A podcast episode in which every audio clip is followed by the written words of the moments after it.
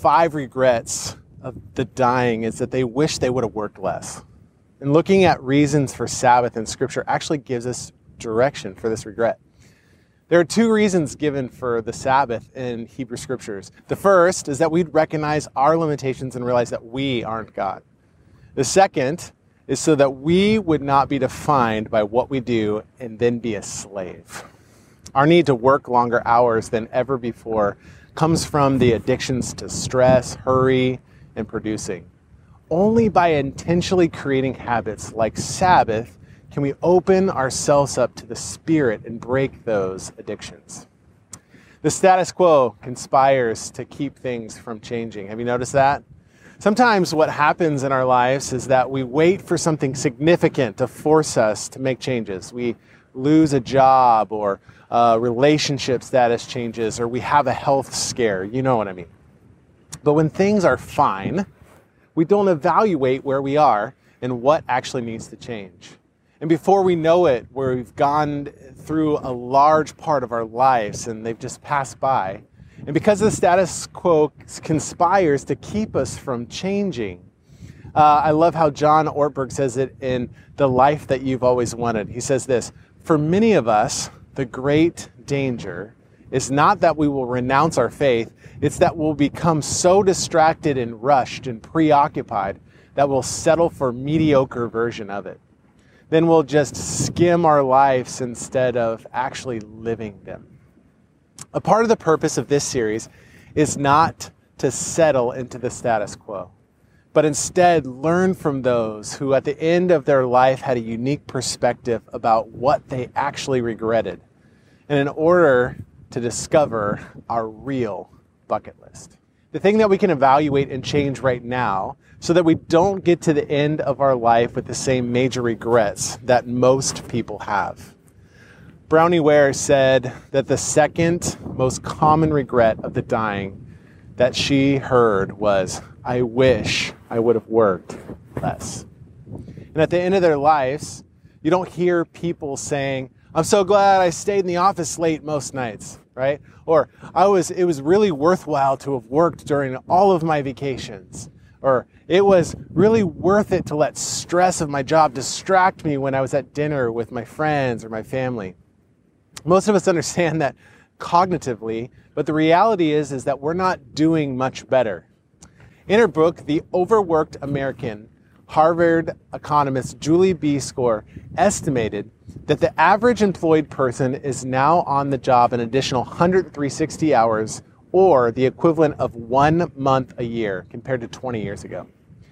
Every year we are working the equivalent of one month more than you would have 20 years ago, which means that over the course of your adult working life, you will work the equivalent of more than three years worth of work more than you would have 20 years ago. What would you do if you had 100, an extra 160 hours a, a, a year? What would you do if you had an extra three years of your life?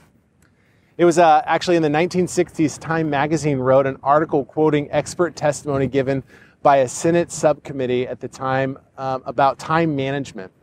The essence of the testimony was that because of advances in technology, they said that within 20 years, people are actually going to have radically cut back on how much they work. This expert said that the great challenges for Americans was technology advanced, that our great challenge would be how are we going to spend all of our free time? And that we've experienced instead the exact opposite, especially during the pandemic when so many are now working remotely, where it's becoming even harder to distance ourselves from work. While technology was intended to actually free us, it has in some ways actually enslaved us.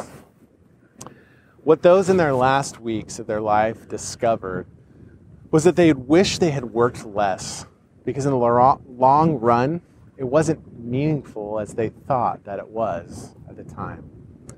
The reasons for Sabbath helps us to answer why we orient ourselves to working too much. See, Sabbath was a intentional rhythm set for up for the Israelites. You worked for six days and then practiced Shabbat or the Sabbath. Sabbath is the only day that God has actually blessed, which tells us that there's something going on with this concept and that we should actually pay attention to it. But Sabbath is more than just taking a day off. It speaks to who we are, what, what's driving our lives, and uncovers our insecurities and addictions. There are two different reasons given for the Israelites being given Sabbath. And they reveal the underpinnings in our lives that cause us to end up in the place where we get to the end and wish that we hadn't worked so much. Number one is this we rest because God rested to imitate God in order to accept our limitations. It says this in Exodus 28 through 11. Remember the Sabbath day by keeping it holy. Six days you shall labor and do all of your work, but in the seventh day is the Sabbath to the Lord your God. And in it you shall do shall not do any work, neither you nor your son or your daughter, nor male or female servant, nor your animals, nor any foreigner residing in your towns. For in six days the Lord made the heavens and the earth, and the sea and all in them. But he rested on the seventh day. Therefore, the Lord blessed the Sabbath day and made it holy. Could it be that the reason many of us don't rest much and that we live stressed is because we think we're more important than we actually are? And we can't accept limitations even the limitation that God placed on God's self of resting after six days. I love how Mark Buchanan put it in The Rest of God. It says, Sabbath, imitating God so that we stop trying to be God. When we force ourselves to rest, it's an act of us declaring that we can't do everything and recognize that we aren't as important as we often think we are. This is what sleep forces us to do. Uh, sleep is an act of trust, in essence, trusting God to take care of the things and giving up control for just a few hours.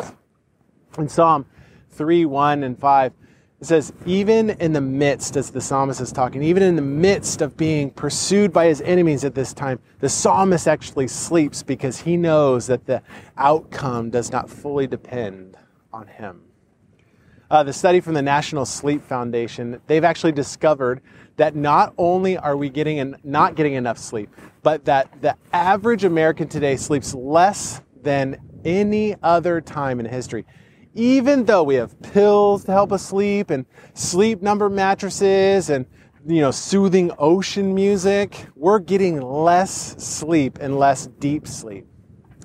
Could a part of the reason be that we are unable to accept our limitations. A part of this reason that the Israelites were commanded to have a 24 hour period where they didn't work was to remind them that they're not God, that the world doesn't sit on their shoulders, and that they're not God. I believe the second thing we need to do is recognize that I'm not owned by what I do and what I produce. We're reminded of this in Deuteronomy 5 12 and 15. It was a reminder that you're not in slavery and not in bondage anymore. That when the Israelites were slaves in Egypt, they were identified by what they did and what they produced. And they didn't have any choice in this. They couldn't take a day off. They couldn't decide for themselves when they'd rest or if they would get to rest. They were slaves and they were at the mercy of someone else's decisions. They were driven by producing for someone else, and they were given the command then to Sabbath, where they were to take 24 hour period of time where they didn't work, but instead they celebrated God and enjoyed family and friends and good food and good drink. And they're told to do that because they're not slaves anymore. God had rescued them. They're not defined by what they do. Their life isn't just about what they produce. None of this is saying that work is bad, right? Or work is evil. My hope, friends, is that a lot of people enjoy what they do, get pleasure and meaning out of it, and it does something that creates value and care for others. And work, by the way, includes being a stay at home mom or a dad or a caregiver uh, taking care of an ailing spouse or a parent, etc. You know. Scripture is not saying that work is bad. Work existed before the curse and will exist in the new heavens and earth, according to Isaiah 65 21. This is not about feeling bad for enjoying your work, but it's about realizing that it does not define you and that it's the totality of who you are. Your life isn't about what you produce and your identity isn't about getting things done. You are worth more than that. More than what you accomplish, how you clean your home, how clean your home is, how many home improvement projects that you can tackle over the weekend, and how many unanswered emails that you have in your inbox. The Israelites were told to take a day to not produce, to be deliberately and intentionally unproductive and as an act of rebellion against the system that says definition of who you are and how significant you are is what you actually produce. This was in a rebellion to that. We see this again in Leviticus 16:31. A day of Sabbath and rest, you must deny yourself. It is a lasting ordinance. We are conditioned and enculturated to produce and to define ourselves only by what we do. So it is difficult not to do that, right? When you take a period of time and you don't work and you don't produce and instead just celebrate God and enjoy family and friends and good food and good drink, it means that we are making a conscious decision to deny ourselves, to deny what's become familiar. Familiar in getting our value and identity from producing, from feeling needed and important because we've conditioned our body to produce. That's what happened is that when we do, endorphins are actually released. Every time we check email or the phone and we get a, dop- a dopamine hit, right?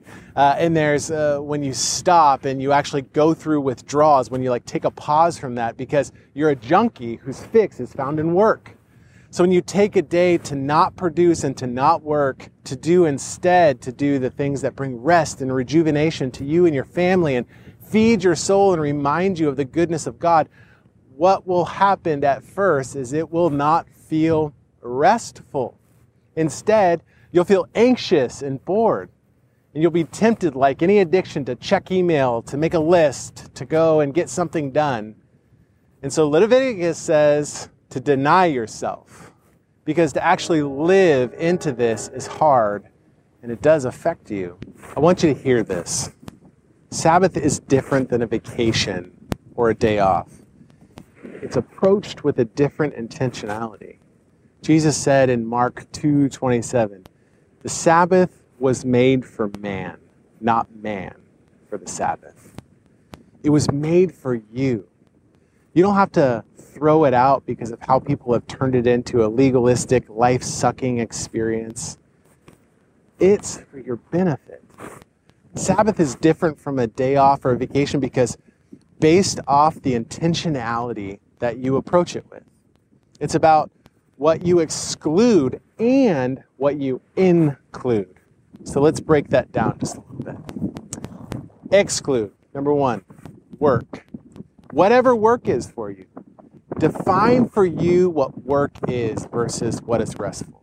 For instance, yard work might be restful for some, but for others, it's housework. Working out might be restful for some, but for others, it's work. Number two, worry.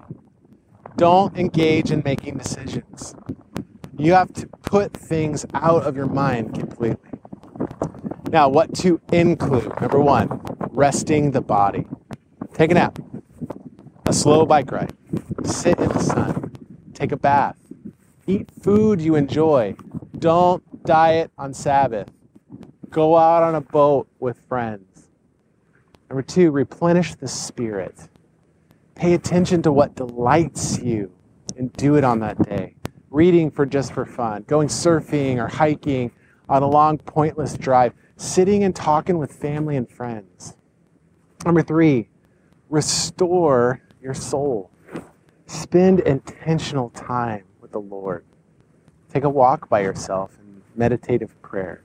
Spend some time over a meal talking with friends and family about how God was present during the week. This should look different in different stages and seasons of life, friends. Remember, it's for you. It should work for you. So, friends, don't just think about these things or say, wow, I needed to hear this, Larry. Say, wow, I needed to do this, Larry. Wow, God, I need to follow you in this. And gosh, this sounds hard. Father, will you break me? Will you break me of my habits? Realign me. Give me rest. Make me strong because just thinking of this feels like I can't and feels like I'm weak. Then choose a day this week, this week, and do it. Man, I look forward to hearing all about what your Sabbath looked like this week so you wouldn't have regrets. And right now, you would work less. Grace and peace. Now I'm going to go enjoy this boat.